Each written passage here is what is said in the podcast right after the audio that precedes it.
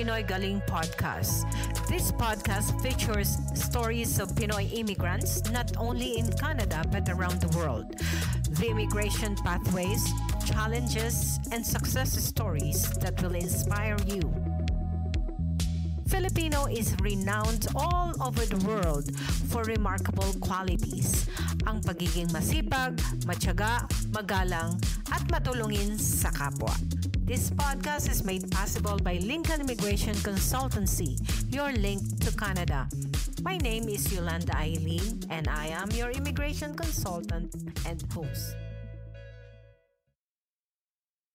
Good afternoon, everyone, or good morning, wherever you are. This is Eileen again of Pinoy Galing, and our guest for today is Miss Roxanne Lahara. She is a financial advisor and um, she owns a business in Camrose, Canada. Uh, the restaurant is called uh, Walkbox. Good afternoon, Miss Roxanne. How are you today? Kamusta na? Hello There you go. So good afternoon. Thank you again for this opportunity to be uh, talking to you. Uh, our guest for today is Miss Lara, uh, Miss uh, Roxanne Lahara, and uh, she is a financial advisor and also a business owner. The restaurant is called uh, Walkbox. Hi, Miss Laha, Miss um, Roxanne. Kamusta na? Okay lang po. Kamusta po kayo? Okay naman. Okay naman. So thank you again ha. At least nagkaroon ka ng time for this uh, podcast. So uh, Miss Roxanne, I understand that uh, pumasok ka sa Canada as a visitor uh, Opo. quite a while ago in 2011. And um, can you tell me how did you become a permanent resident from, you know, uh, being a visitor and then becoming a worker and now a business owner? Um, well, actually, uh, hindi po madali yung pinagdaanan namin. Totoo yan. Uh, um, talagang taking risk po talaga. So, when I came here as a visitor, Mm. ang purpose lang po talaga nun is a vacation. Oh, Vacation- I see. Yes, yes. Halong, ano, kasi nung pumunta po ako dito, ang pakay ko talaga is snow. Oh, gusto kong makita ang snow. Gusto ko makita yung snow. Okay. But ano nung dumating po kasi, syempre hindi in the Philippines hindi ko naman alam yung mga weather weather na pagdating mo dito by June it's summer. Mm-mm. Po ako May, May 27. Oh. Po ako nagland kasi may pinsan doon yung daddy ko. So, ngayon, nung nasa Toronto po ako, na-invite po ako ng pinsan ko sa Calgary na sabi niya po is, kasi sabi ko nga, gusto ko makakita ng snow. Sabi niya, okay, pumunta ka dito by September. May snow na dito ng September or October. Sabi ko, sige, tama-tama kasi November, uwi na ako. Kasi talagang ang purpose ko lang po talaga Mag-visit. is stay. Opo, mag-visit Oh, okay. and going back home after. Mm-mm. So, nagpunta po ako dito ng September. Luckily po, nakita ko si Snow. Ayun. Okay. And then, So, I fell in love. ah, so di hindi ba ah, ayon sa kwentuhan natin last time, parang barkadahan lang kayo na every now and then nagta-travel kayo ng barkada mo, pumupunta kayo, ang inuna nyong ah, puntahan yung Asia, And Opo. then you guys have decided na mag-apply dito sa Canada as a visitor. So uh, may ilan kang friends na hindi natuloy but fortunately ikaw natuloy, hindi ba? Opo. Opo. Kasi sa 9 po na, sa 9 po kami nag-apply. Mhm. But then again, ang naaprubahan lang po sa amin is 5. Oh. So yung iba, ayaw nilang umalis ng hindi kompleto. Ang, no, ang next ano talaga namin plan is mag-Korea to see the snow. Mm, Kaya okay. sana kami pupunta. And then sabi ko, sayang naman kasi naka-prepare na ako, nakapag, alam niyo, nag-ipon na talaga Yes, ako. yes. Pawis. You're ready for the trip to Canada. Yeah, why not? Opo. So sabi ko, eh, since ang, ang, ang binigay lang kasi sa akin is multiple, pero two years. Kasi nagbase sila sa passport ko. I see. Oo, oo. So ang ginawa ko, I'll take the chance. Kasi two years na lang yun eh. ba So Alright. sabi ko, itutuloy ko na, well, kung, kung hindi kayo sasama, it's okay. I can do it myself. So ako po yung nag, tumuloy talaga ako. Tumuloy ka. So, yeah. So, Miss Roxanne, uh, you know, from being a visitor, papaano ka uh, nag-apply ng uh, work permit within Canada? Ano ang, paano ka nakahanap ng employer? Madugong prosesa po yan. Ano po kasi, nung Mm. nasa Calgary po ako, yung employer sa A&W po sa Calgary, yun po talaga ang unang nagbigay sa akin ng LMO. So dahil Mm. wala talaga akong alam sa, kumbaga, yung pag-process and everything, wala talaga po kasi hindi ko naman, bago naman to sa akin, never po ako nag-abroad eh. Oh. So ganito Roxanne, explain ko lang sa listeners natin na yung LMO na tinatawag is labor market opinion. Yun yung permit ng employer na ina-approve ng Service Canada in order to be able to hire a temporary worker from outside the country. So any businesses here o any employer hindi pwedeng mag-hire kung walang approve na labor market opinion. Apo. Right? Apo. Okay. so today po, ang tawag po yata is Lamia or Lamia LMIA. na ngayon. Ah, but apo. it's the same idea. Yes. Opo. So yun, yung po yung sila po yung nagbigay ng unang LMO sa akin that time. Mhm. Tapos um very generous naman po kasi yung may-ari. So ang ginawa po niya is binigyan niya ako ng consultant to work with. Mhm. Tapos yung consultant, siya po yung nag-advise talaga sa akin. So provide ko din naman lahat ng papers na kailangan nila. And then sinend niya kasi sabi niya hindi daw pwede yung inside Canada. So ang there's only two ways. Either babalik ako ng Pilipinas or isa-send niya daw yung papers ko to the US. So, ang naging option namin is to send the paperwork to the US kasi parang feeling ko, pagka umuwi ako, it will take a while. Mhm. Yes. Hindi naman sabi nila sa akin, it takes time talaga, talagang minsan daw years. So, sabi ko, sige, ano na lang, ah, send na lang sa US. But then again, unfortunately, it was denied. Kasi nga po, Mhm. physically, I'm in Canada. Y- you should be applying from the country of origin. Right? Apo. Mhm. So, ang naging option na lang niya sa akin is to cross the border. Kasi from there, it's a United States. yes. And alam mo yun na ah, hanga nga ako sa lakas ng loob mo kasi ang tumatawid lang mostly sa border kahit may lamia, yung mga galing sa visa exempt country. And ang Philippines, hindi tayo visa exempt country. So dalawang bagay ang mangyayari sa iyo, hindi ba? Either ma-deport po. or ma-approve. So go Yes. ahead, kwento mo. Opo, totoo po yan. Sinabihan din po ako ng officer doon, you know what, people that come here have only two options. To Mhm. go back where you came from or to get what you're intended to get from here. But then again, syempre, bago nga po ako, so hindi ko naman talaga alam ang, ang ginagawa ko. Oo. ang in-advise lang sa akin ng consultant is to bring yung change of uh, status. condition. Ayan. Oh, yung Change of change of condition of form, application Opo. for work permit from being a Opo. visitor, yes, and your LMO. Apo, and then my LMO. Luckily naman po, mabait naman yung officer. So, sina in-advise niya po ako na kailangan daw kapag pupunta ako doon is my medical and all the paperwork talagang kailangan nandoon. Yes. So, sabi ko, ah okay, sige ganyan. So, sabi niya sa akin, dalawa lang talaga yung option ko ngayon. Bibigyan ka ng work permit, kaya lang ang problema, wala kang medical. So, I have to send you home. Tapos sabi ko sa kanya, ano, give me another chance. Just chance Mhm. lang. Tapos sabi niya, Mhm. okay, sige, I'll give you 30 days to complete everything Aha. And then come back here. Eh kaya lang, ang problema ko po nun, mag expire yung LMO ko in Mm. about three weeks. So, pag uwing pag-uwi ko, ang ginawa ko agad, nag-book agad ako for medical exam. Malapit lang po dun sa tinitirhan namin. So, Mm-mm. pagka-book ko, sabi naman, tinanong ko agad yung, yung nagte-test ng, yung sa x-ray and sa lab. Sinabi, tinanong ko talaga agad, how long will it take para mapunta siya sa immigration um, portal? Tapos sabi nila, Ah. two, two weeks daw. So sabi ko, okay. So I planned. Mhm. Oh, in two weeks, babalik ako ng ano, ng border. Kasi parang, yun na yung ano ko eh, last chance ko na yun. Kasi nga po, three weeks na lang may expire na yung LMO. in-advise ka ng visa officer na ganun ang gawin mo, hindi ba? Opo. Okay, so ang lakas pa rin ng loob mo ha, ikaw talaga tumatawid sa border. So, tapos, ano nangyari? Tapos pagkadating ko po doon, ibang officer yung nag an, nag ano sa akin na ah, nag nag-entertain.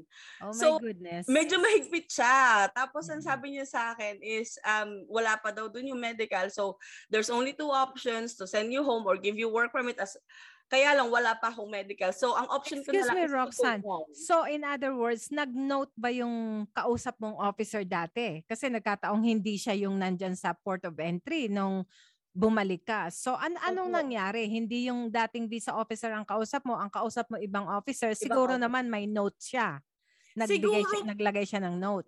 Siguro po, kasi nung hindi ko pa siya nakikita, yung una kong nakausap, nung hindi ko pa siya nakikita, ang parang firm po yung sinabi nung isang officer na babae na or uuwi ka na ngayon.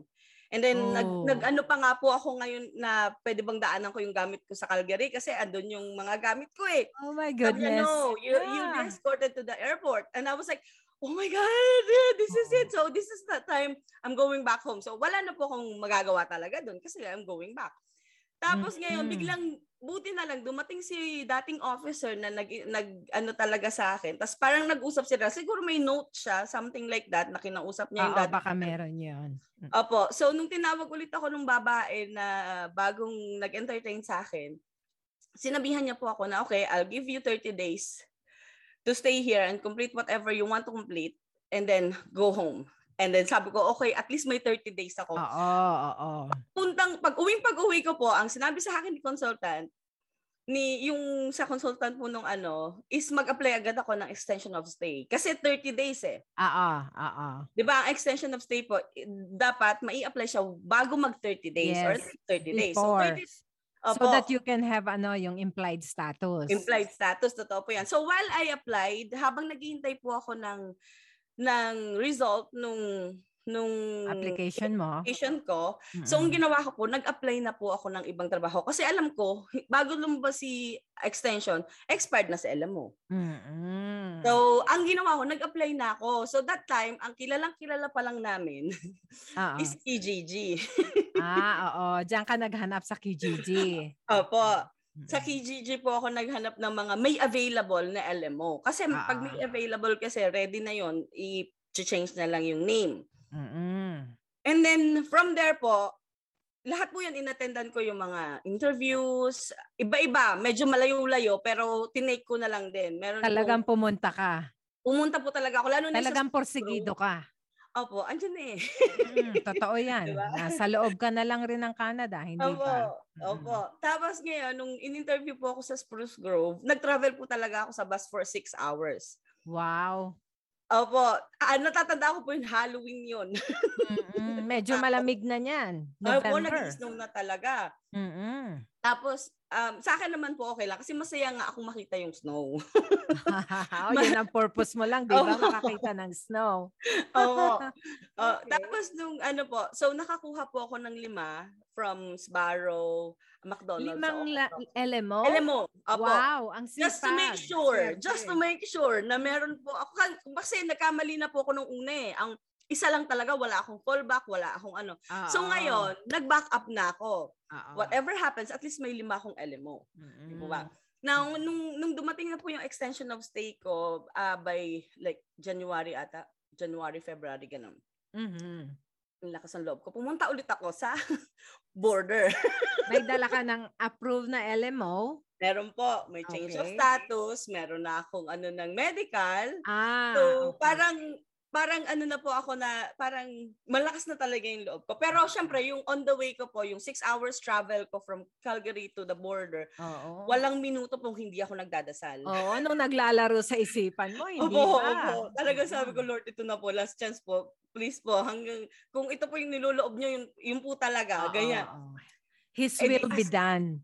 Opo, opo. Tapos, nung, yun po, fortunately, I'm blessed to have a work permit. So, Oo. I thought, kapag may work permit ka na, Ah. easy na lahat. hindi pa yon Umpisa pa lang yon hindi ba? And uh, you know what, Roxanne, talagang bilib ako sa ah, resilience mo kasi um, nakwento mo nga sa akin na may work permit ka and then nagkaroon ng bagong rules. Di ba? Yung rule nung April 2011 na 4 in, 4 out. Kapag apat na taon ka na sa Canada, hindi ka na pwedeng mag-extend ng work permit. So, Opo. na-lift lang to nung ah, 2016 ah, December, di ba? So. Anong nangyari sa iyo at during the time na naabutan ka ng 4 4 in 4 out na rule? Opo, yun po, isa pa po, talagang malaking challenge po talaga sa amin yun. Kasi nung, di ba, 20, 2012 po, ay Mm-mm. 2012, nung nakakuha ako ng work permit. Mm-mm. Now, nung easy lang siyang mag, mag ano eh, kasi nung na-promote po ako, so nakakuha ako ng bagong work permit, Oo. ah, mag, kaya lang, may expire siya ng January 2016. Mm. So 2015 pa lang po, nung nagbukas yung express entry, nag-apply agad kami. Oo. Nung asa- that time kasi kasal na ako. So yung asawa ko nandito na din. Mm-mm. So nag-apply kami ng ano, yung parang sabi ko nga, sana lang maaprubahan siya. Kasi nga po, Oo. talagang, ma- ah, dahil bagong launch po siya, eh, tas hindi agad ako na-invite. Oo, mataas ang ano nun eh, CRS Opo. score. Pataasan. Mataasan. O, tapos may "Diyos ko." quota. Pag na, na-meet na ang quota, hindi ka na mai-invite, hindi ka na Opo. ma, ma-invite doon sa ano, pag-apply ng PR. So, opo, sige, tuloy mo. Anong Opo. nangyari? Anong nangyari? Ay nangyari po, nung December po, nung na-invite kami. December Mm. 2015. Kaya lang ang problema, January 2016, wala na kaming papel. Mm. I mean, hindi naman wala, pero as in expired na yung work permit namin. Oo. And then from the time na na-invite po kami, nakapagpasa kami ng lahat ng requirements na kinailangan po nila, nag-apply na rin kami ng open permit. Just in case po Oo. na hindi kami mawalan ba ng ano. Kaya lang, unfortunately po, hindi po kami agad nabigyan ng open permit. Oo. Apo, tas December, nag-maternity leave po ako kasi manganganak ako ng February. Mm-mm. February 6 nung nanganak po ako.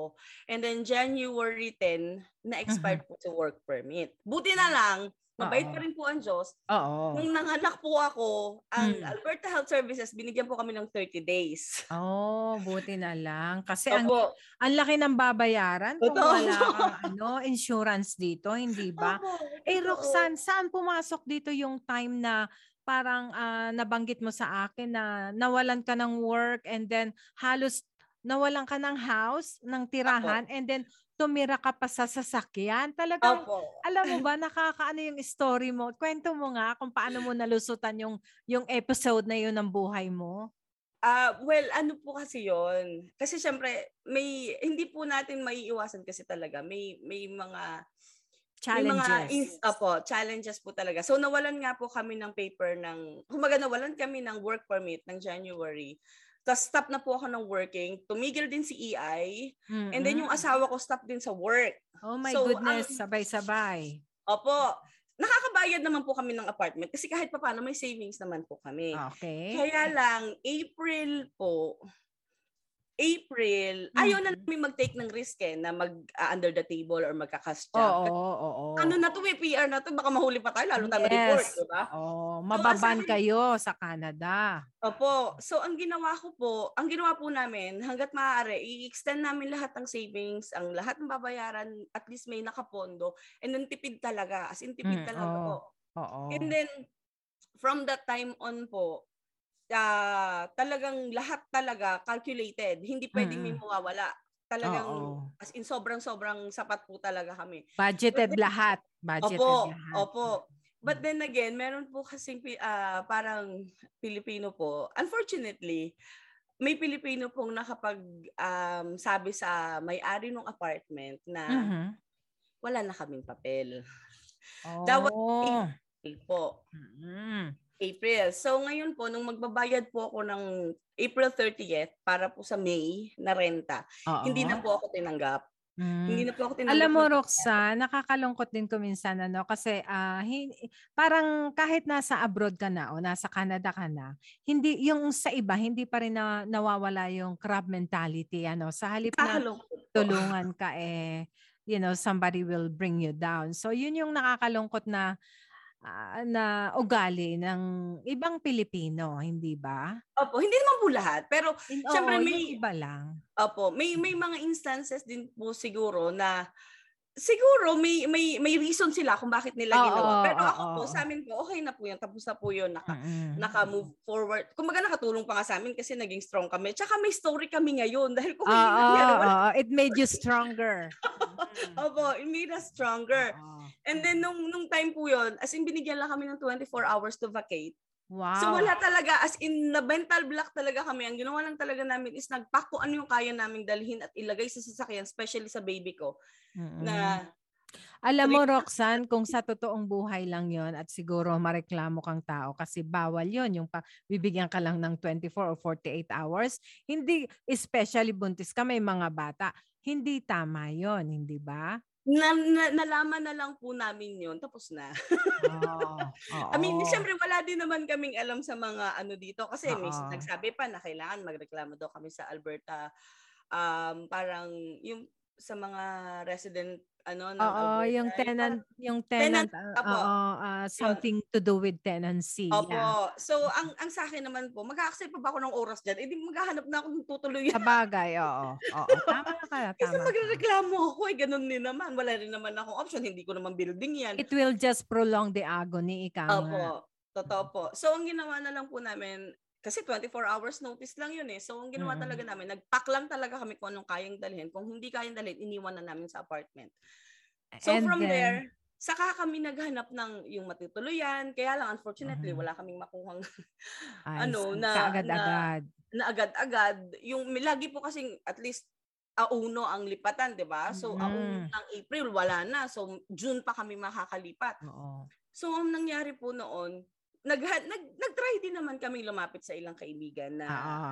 Mm-mm. kaya lang, unfortunately, syempre, isang pamilya po kami. May Oo anak ako, nga. may asawa ko. Mm-mm. Sabi nga sa akin ng kaibigan ko, kung ikaw lang sana, kaya kitang tanggapin. Kaya lang problema, medyo ano kayo eh, madami-dami. Oo. Sana nakilala na kita noon pa. Sa bahay ka. But anyway, oo. Tapos, Tapos, um, hanggang sa, yung, may isa po akong high school friend sa Saskatchewan aha. na ano, in-invite, in-invite niya po kami. Hindi ako naghanap, hindi ako, siguro binulungan siya ng Diyos. Oo, parang answered prayer. Opo, answered prayer talaga na ano, na So, uh, at this time po, almost one month na kami sa sasakyan. Sa 7-Eleven kami nakikisi-R. Tapos, Wow. opo, ang Paano ang pagkain. paliligo nun, Roxanne, sa 7-Eleven? Opo, nabayad po kami ng pagligo doon sa travel center. I see. Okay. Doon okay. po kami liligo. Ah, ah, yung Pero syempre, tinitigilan, minimal lang. yung Kasi, tinitigilan ng mga trackers? totoo. Ah, Yung po, okay. Doon po kami. Mm. Pero syempre, mga once a week lang kami nakakaligo. Kasi Oo, $5 oh, oh my din God. yun. Oo, so inconvenient, ano? Mm-mm. Opo, tapos nung, nung nag-ano na kami, nung nakapunta kami sa kaibigan ko, Mm-mm. Pina, pinastay po niya kami doon ng almost a month. Kaya lang ang problema, pupunta sila sa US. Nahiya din naman ako magstay sa bahay nang wala siya. Kaya sabi ko, sige, alis na lang kami, uwi na lang kami. So, nung ano po, nung that time naman, bago kami umalis, Oo. may inirecommend naman siya na kaibigan na naghahanap daw ng nanny. Sabi ko, hindi ako natanggap ng cash kasi nga, Oo. baka doon pa ako mahuli eh, 'di ba? Sabi Yes, niya, "O sige, ganito na lang, libreng tira." Sabi ko, Oh. "Okay po, sige, tatanggapin ko yan kahit may baby ako." Oo, explain ko lang ang ang, ang immigration side nito kasi 'di ba pag worker ka, meron kang specific employer. Hindi ka pwedeng magtrabaho sa ibang employer. Bawal. Okay? Mm-mm. Bawal tumanggap ng cash. Oo, and bawal tumanggap ng under the table or Opo. cash. Okay? Opo, totoo. Mm. So, ang naging ano po noon is magnanani lang ako sa kanya until lumabas lang yung papel. Mm-mm. And then, ah libreng tira, kaya lang yung asawa ko hindi pwede. Kasi nga po, lalaki. Ganyan. Mm. So, ang nangyari po, yung, yung asawa ko po, madali na siya. Kasi syempre, nag-iisa na siya eh. Oo, So, oo. madali siyang nakakuha ng kaibigan na kukup sa kanya sa Calgary. Mm-mm. Ngayon, doon siya tumira, nakitulog siya sa couch. Ang bayad niya lang is 100 a day, ay 100 a month. Tapos ako Okay. naman, apo, so nagnanani ako, wala akong ano, wala akong, kaya lang syempre hindi pa rin kasama yung pagkain. Free So, accommodation lang yung sa'yo. accommodation lang po. So kapag off ko po, kasi pag Saturday, Sunday, off din yung ano, yung parang amo ko doon. Mm-mm. So yung Saturday, Sunday, ginugugol ko yun, kumuha ng pagkain sa food bank. ah, Kasi oo, hindi po kasama yung pagkain eh. Kasi ang Oo. asawa niya is puti, so ang pagkain nila lagi mashed potato. 'Di ba? Oo. So yun lang din ang kagandahan Roxanne dito sa Canada. Ano, merong Opo. mga food bank, yung mga less fortunate at saka yung may mga yeah, may mga pangailangan pwedeng pumunta sa food bank at kumuha ng pagkain. Totoo Yun nga lang hindi ka makakapamili. Syempre, kung Opo. ano lang yung available doon, eh di yun lang Yun ang kukunin mo, right? Oo, hindi ka pwede maging choosy. Oo. So Roxanne, all those times, yung mga pagsubok mo na yan, paano ka nag-stay focused? Ano yung naging um, lakas mo para ipagpatuloy kung ano man yung dream mo? Prayers po. As in Okay. prayers lang. Talaga, Mm-mm. minsan po talaga, dumating pa po talaga yung time na hindi na po ako nakakapagsalita pa nagpe-pray. Yung heart ko na lang yung Oh. nagsasalita kasi naiiyak na po ako. Kaya lang, Ah. ang sa akin po, kung ngayon pa ako susuko, kasi yung asawa ko, gustong gusto niya na umuwi. Parang, Mm-mm. hindi natin to dapat nararanasan kung nasa Pilipinas tayo. Yung mga ganon. Oo, Nasa oo. akin naman, andito na kasi tayo. Pag na-deny, di uuwi. Andito na tayo, ngayon pa tayo susuko. Ang dami ko nang Yes. pinagdaanan, di ba? Parang, You don't give up without a fight. Oo. totoo. kasi di ba, totoo naman eh. Na pagka, ngayon ka pa sumuha. Tsaka, winners never quit. There And you go. losers never Tama win. yan. Tama yan. So, so Roxanne, alin ba ang mas nauna? Naging financial advisor ka o yung naging owner ka ng restaurant? Alin ang nauna dyan? Financial advisor po. Oo. Paano kang naging financial advisor? Anong ginawa mo? Nag-aral ka ba or nag-take ka lang ng course online? Can you explain it to us? Yes po, um, my pleasure po yan. Kasi ano Mm. po, bali, nag-aral po ako. Kasi syempre, nung na-PR po kami, akala ko tapos na ang kalbaryo. Simula pa lang ulit. Simula pa lang ulit. Yeah. So, nung na-PR po kami, syempre, dabaon kami sa utang, sa credit card, and all. So, ang ginawa namin talaga, naghabol po talaga kami na mabayaran lahat ng credit card, mabaya. Nagdo-double job po yung asawa ko. Pinapunta ko dito yung nanay ko para makapag-double job din ako, makapag-alaga ng O kita apo mo, niya. di ba? Once na nakapunta ka, at least madala Opo. mo yung mother mo, andyan ang Opo. family mo, right? Yun din Opo. ang isang advantage. Although, may mga pinagdadaanan kang kasalukuyan. Opo, opo. Oo. Tapos nung nung nag nag-double job po kami. Ako po ano po kasi, yung asawa ko po talaga ever since, ang gusto niya talaga is magnegosyo. Oo. Kaya lang syempre, hindi may hindi man madali mag-provide ng Oo, kasi pag di ba? magnegosyo ka, of course, you need a capital. Capital, may pera. Mm. Ngayon po, nung ano, syempre, nag-try din naman una, nag-try muna po kami ng cleaning business. I see. Okay. Yung po yung unang-unang business talaga namin. Kaya Mm-mm. lang, noong 2017, nagkaroon tayo ng yung parang, syempre, yung ibang mga puti, parang na-realize na nila, ah, pwede palang hindi na ako bumayad ng cleaning services, pwedeng empleyado ko na lang yung maglinis, magbigay na lang ako 700 a month. Mm-mm. Tinatanggap ko kasi, kasi ng mga, ano yun eh, ng mga empleyado na sideline eh. Right. Eh, samantalang ang kontrata, kung magkukontrata sila, 3,500 para sa restaurant. Oo. 6,000 para sa movie, ano, movie theater. Dati po may hawak kaming movie theater, tapos may restaurant. Mm. Tapos hindi na nag-work yung Malaki rin ko. pala ang kita dyan, ano, sa Malaki po. Oo. Malaki po, kaya lang ma- nakakapagod talaga. Oo, Saka nakakapagod. walang yun. off. As in, Right. eh, every day nyo pong gagawin talaga yon. Ah, mapapagod ka nga. Ilang years kayo nag-cleaning?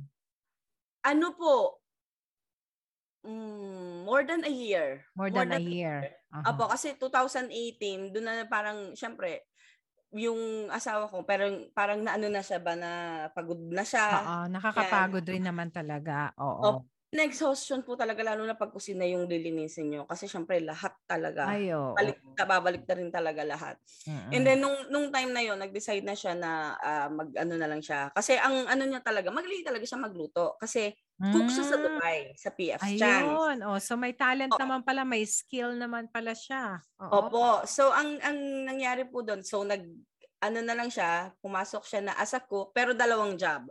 Sa Oo. Swiss Chalet at saka sa Original Joe's. Ah, So- so, saan saan yung isa? Swiss Chalet?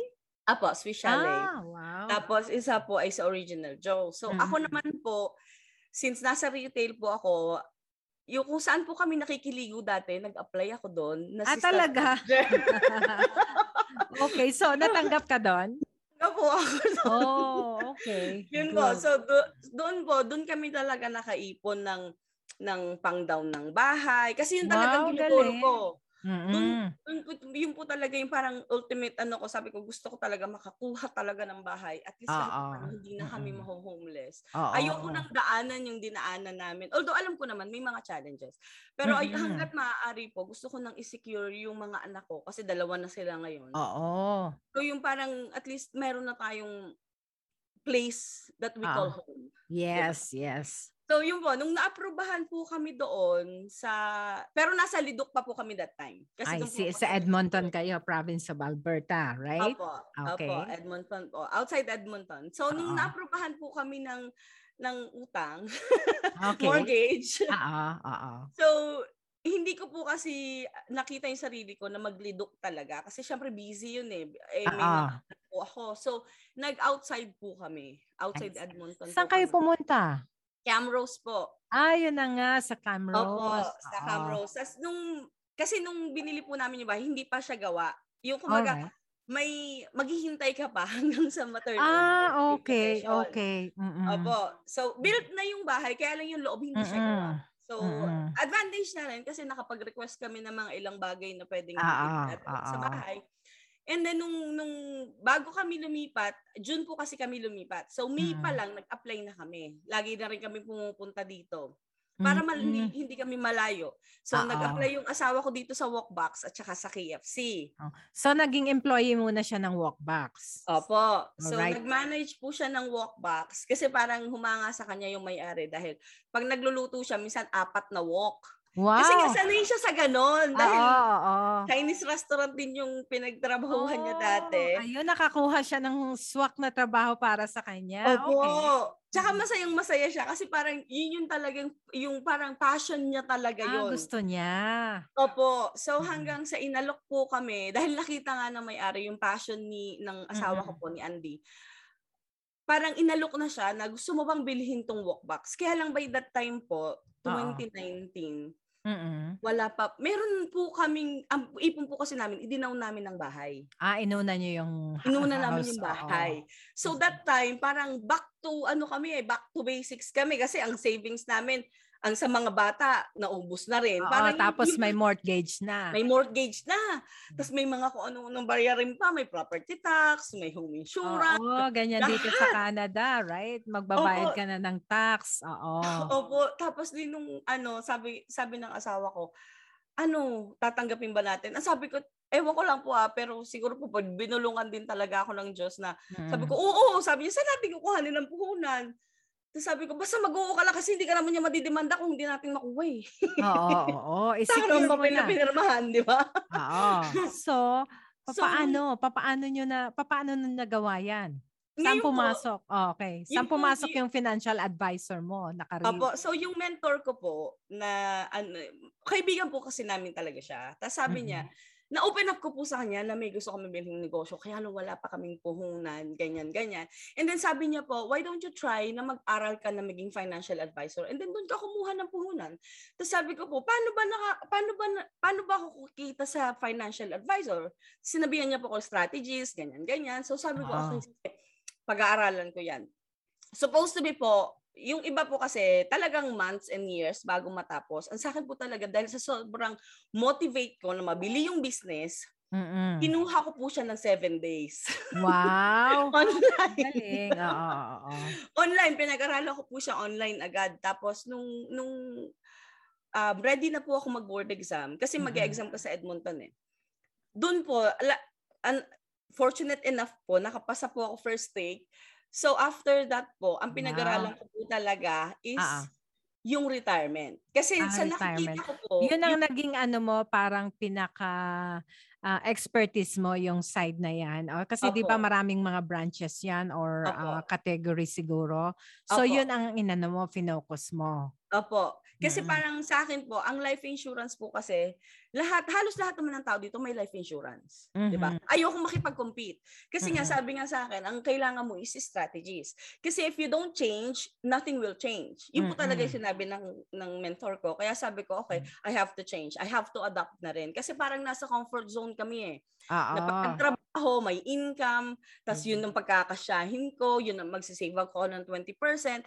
So, ang sabi ko, okay, why not i-explore natin yung ibang options. So, Oo. so sabi ko po sa asawa ko, okay, ito na lang, ganito na lang yung ating strategies. So, sabi niya, sigurado ka ba mag-work yan? Sabi ko, syempre hindi, pero syempre, you have to try. Oo, Di ba? oo, oo, oo. Tapos, nung ano po, nung ma-license po ako, ano, fortunately enough po, first paycheck ko po is 819. Wow. That was Mhm. um December 29 29 ah, hindi. Apo, first paycheck ko po 2019. Sabi ko po sa asawa ko talaga, Daddy, tingnan mo to, isang tao lang to.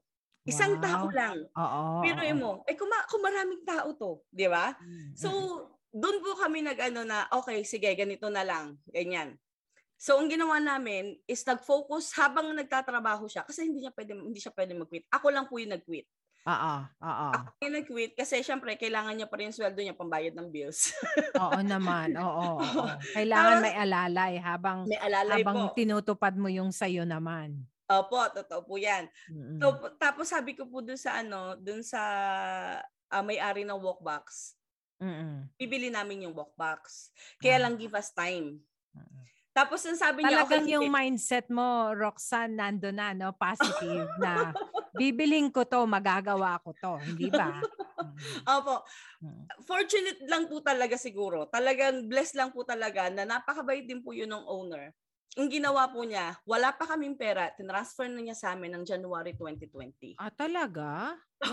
Bihira yung gano'n na nagtitiwala ka agad, hindi ba? Opo, opo. Talagang siguro nakita rin nga yung passion ng asawa ko. So parang Oo. doon niya appreciate na, ah, okay. So, nung January po, pero kahit papano, lahat po ng kinikita ko, binibigay ko agad sa kanya from December. Ah, okay. So naghuhulog ka. Opo, nung talagang by the by the time po na mai-transfer nila sa amin ng 25th of January 2020 yung walk box, Okay. nakahulog na po ako sa kanya ng total of 60,000. Wow, ang galing, Roxanne. Palakpakan. Aba, ang hirap kitain yan dito sa Canada, hindi ba? Opo, ay nako, sabi yan ko sa talaga, Roxanne, ah, di ba? Kaya, kaya itong ah, sh- ah, podcast na to, gusto ko bang ma-inspire yung mga Pilipino, yung mga immigrant, hindi lang Pilipino, al- although Pilipino nga kasi we're talking sa language natin, Opo. ah, na, na kahit anong pinagdaanan mo, kung talagang seryoso ka at desidido, magagawa mo, eh, wala namang imposible, hindi ba? Totoo po, totoo po yan. Sabi Nasa nga, sayo diba? na lang yan eh. Yeah. Mm-mm. Ang nakalagay po doon, kaya I am Mm-mm. possible. Kasi everything is possible Oh. without you. Ah, With ah. you. Kailangan with you. Hindi pwedeng without you. di ba? Mm, mm, Kasi ang ano ko po, positive para positive. Opo, positive po. And and also ang ang sa amin po noon, talagang ang inaano po namin is mga bata.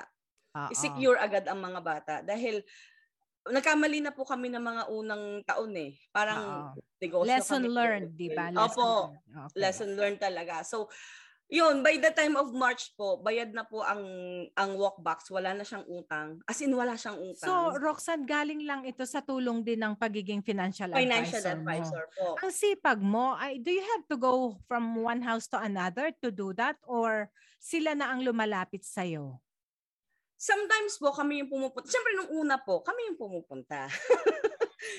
yung una talaga po, as in talagang Teka lang, teka lang, Roxanne. ha? Liwanagin ko lang. So, Apo. financial advisor, ano ang position mo? Nasa saan ba sa chart ang ano mo? Kumbaga, ikaw ba'y manager? May mga tao ka ba working na under sa'yo? Or... Sa ngayon po, currently po, I'm a senior vice president na po. Na-promote lang po ako noong December 2021. Ay, 2020. congratulations. Thank Talaga you. naman, Vice President ng, ng Gateway. How do you Gateway. call your company actually?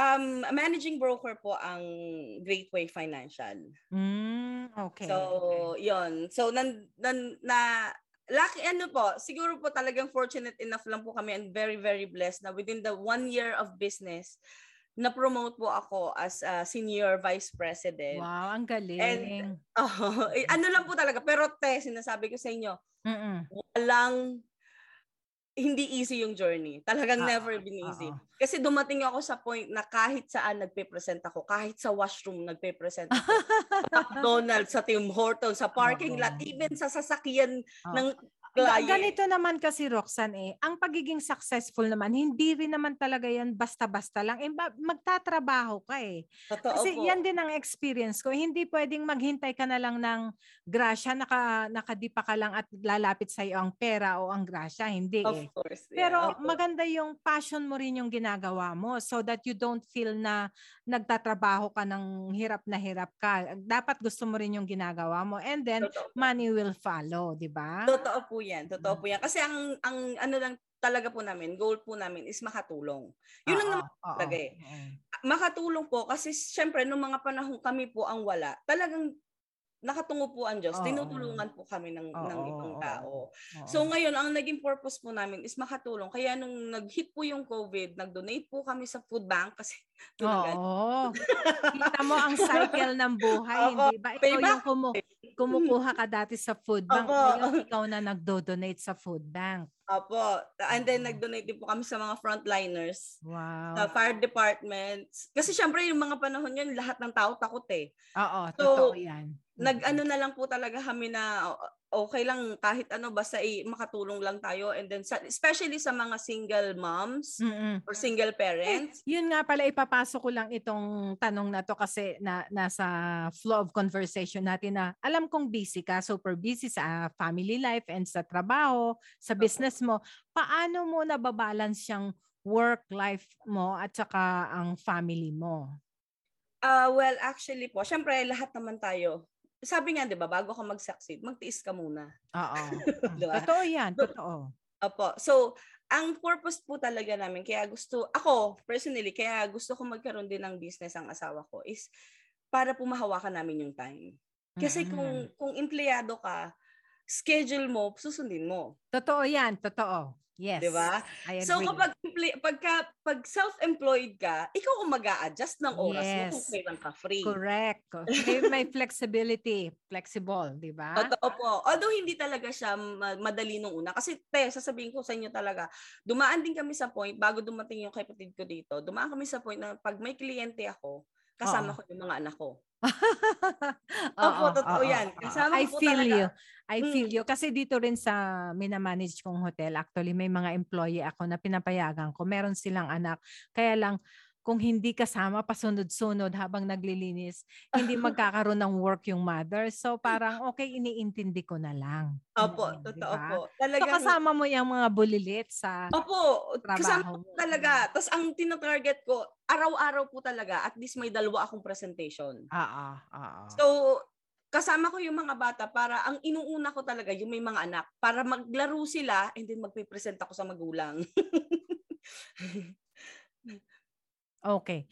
Sorry. Sorry. Uh, it's okay po, it's okay po. Tapos yun, kaya po ang nangyari po is habang habang sila ay busy, kami ay busy.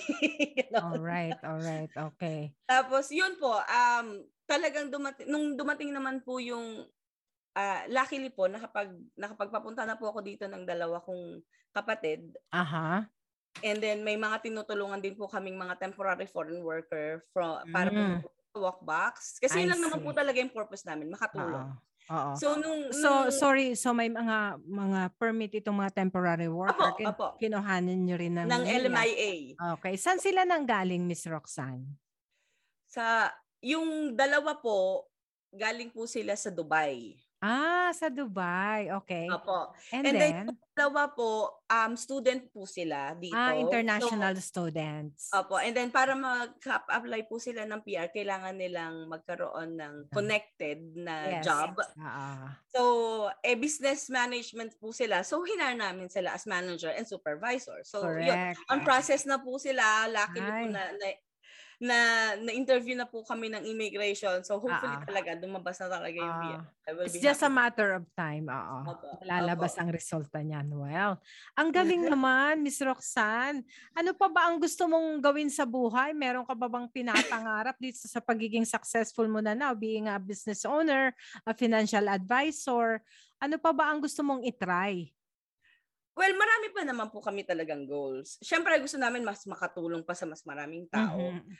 But um, hindi naman po talaga kami nangarap na yumaman. Ang Ah, gusto ah, lang ah. namin magkaroon ng enough. Comfortable life, ika nga. Opo, yung hindi ka mamumroblema ng pambayad bukas, pambili Right. ng ganito. Mm. 'Di ba? Yung hindi kami talaga nangangarap na yumaman. Kaya nga po hangga't maaari, hangga't makakatulong, Mm, tutulong po kami kahit na sabihin na natin na it cost a lot kasi nga nung COVID, 'di ba? Mm, Lalo na sa mm. Pilipinas. Oo. Luckily dito sa sa Canada, meron silang binibigay something Oo, sa help sa mga business Opo. owners, right? Oo. Sa amin po hindi.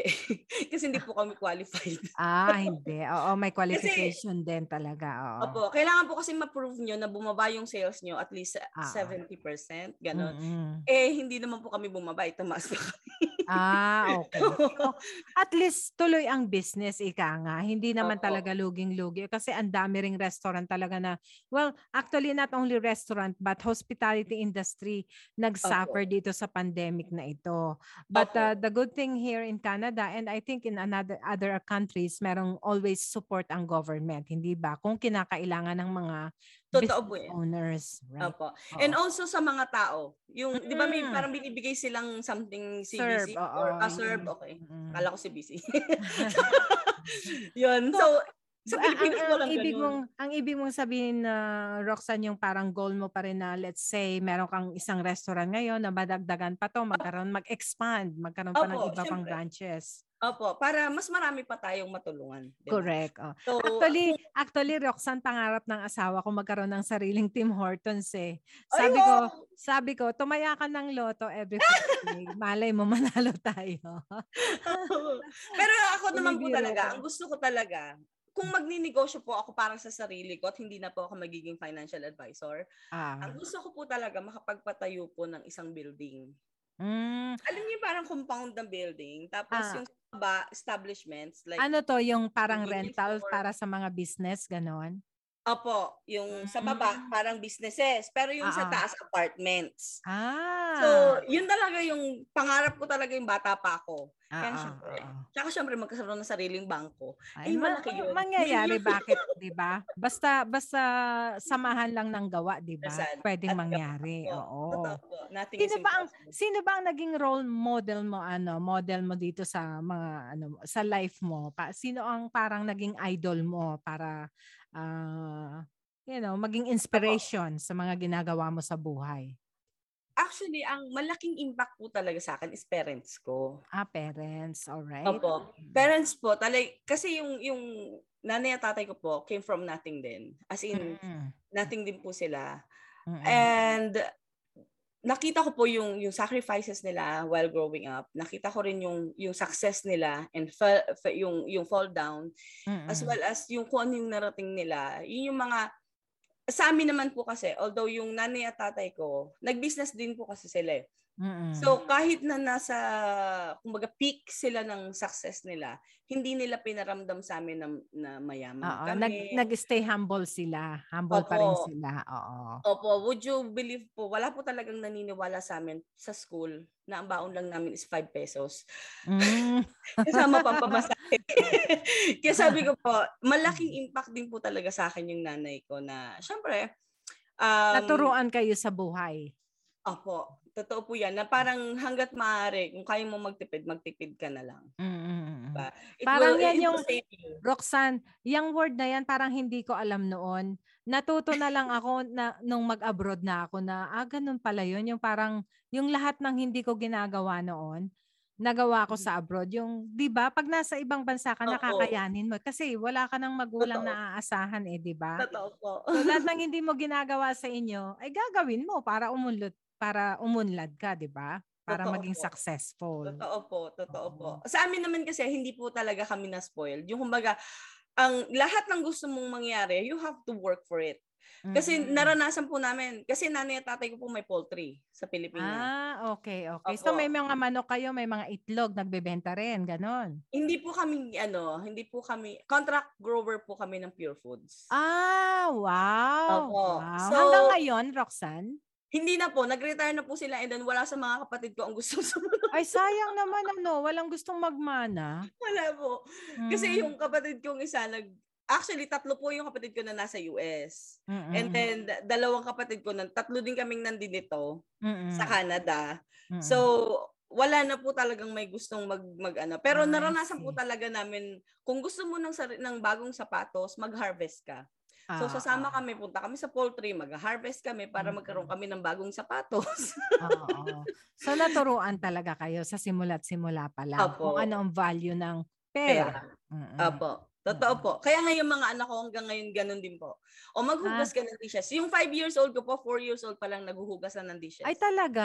O, Opo, gusto mo- dinidisiplina mo na, oo. Opo, kasi ganun din kami. Parang sa akin, sabi ko nga sa kanya, kami wala kami nakuha hindi namin pinaghirapan.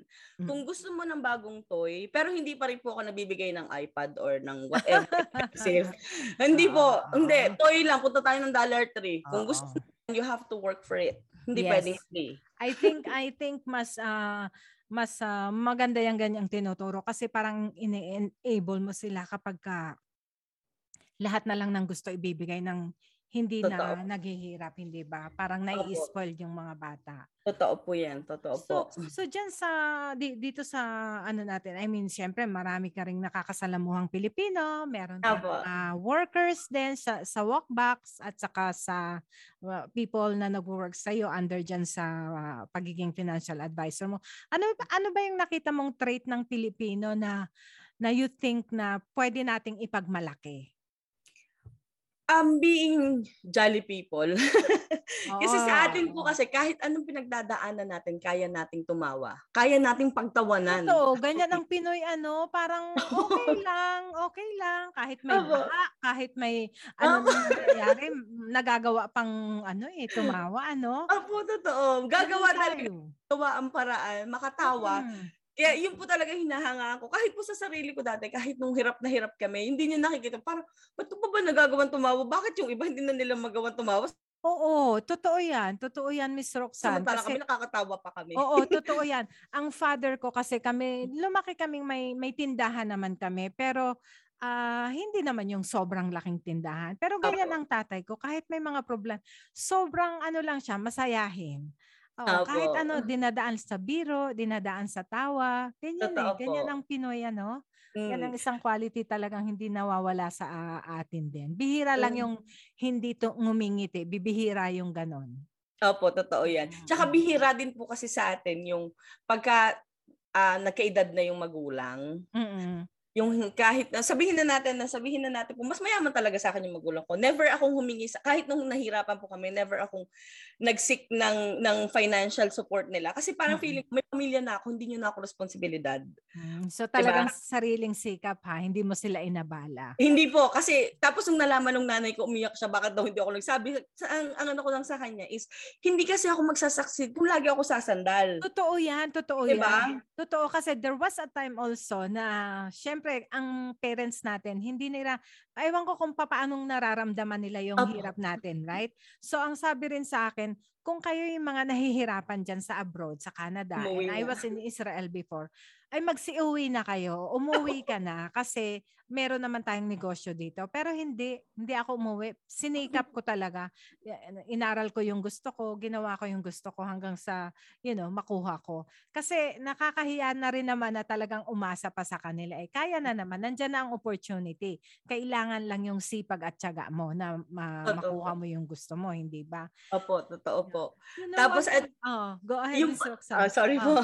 It's okay.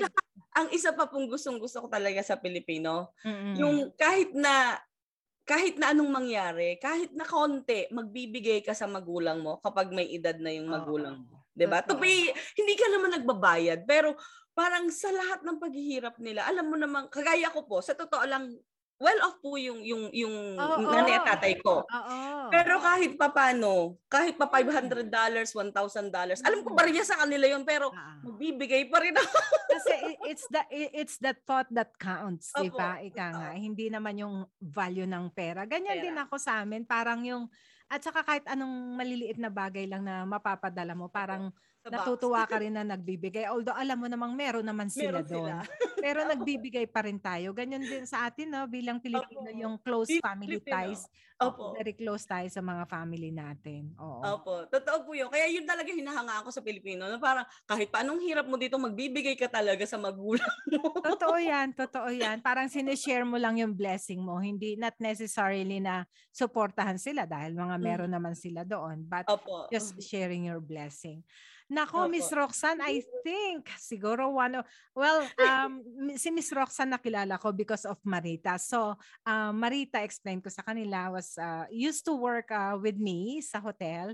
And then, uh, ito yung sa next episode ko na, next guest ko si Marita. And then sa kanya ko na Oo. lang ipapa-explain yung about dyan sa uh, sa mga ganyan, sa mga insurance, uh, financial Opo. financial advisor din si Marita. Uh, Opo. I think, yeah. Oh. So, Miss Roxanne, thank you so much for your time. Invite mo naman ang listeners natin na, you know, uh, tingnan ng, kung meron kang website, meron ka bang uh, gustong ipahatid sa kanila. Go, just go ahead, Miss Roxanne. Ah, okay po. Well, um, anytime po, every everyone is welcome in our restaurant sa Walkbox Cam Rose. Nag-iisang walkbox naman to sa Cam Rose. So, Ah, pag tatayuhin ka namin dyan one of these days. Opo. And Mm-mm. then, but currently it's under renovation kasi mas gusto namin mapaganda pa siya. Mas mapalaki Mm. yung dining. Kasi currently po kasi, nasa 25 seaters pa lang po kami. So, ngayon Mm-mm. gusto namin mapalaki siya. And Mm-mm. then, um, you can always contact or in, go- um, text me, call me 587-937-1518 if you have any questions about retirements. Or email me at about rock- retirement. About Apo. retirement. Okay. And then yung email mo, Email ko po is Roxanne, R-O-X-A-N-N-E, E, Lahara, L-A-J-A-R-A, at greatwayfinancial.ca. mm, ang Ayun galing. ang galing ng, ng story mo, Roxanne. And then, dito po. sa ending, as usual, ang eh, eh, nire-request ko sa aking guest na ah, s- sabihin mo yung name mo and Apo. sabihin mo na you are a proud Pinoy galing. Okay, Okay po. Roxanne. There you Okay. go. Go ahead. Okay, again po, I am Roxanne Lahara. I'm a financial advisor and entrepreneur, and I'm one of the proud galing. Pinoy galing. Pinoy galing. Hey, thank you, Miss Roxanne. Really, really appreciate. And uh, yeah, we'll talk to you again soon. Thank, Thank you po. Thank you po. My pleasure po. Thank you so Okay. much. Take care. Bye-bye Thank for you now. po. Bye Thank you po. for listening to Pinoy Galing Podcast. This podcast is brought to you by Lincoln Immigration Consultancy, your link to Canada.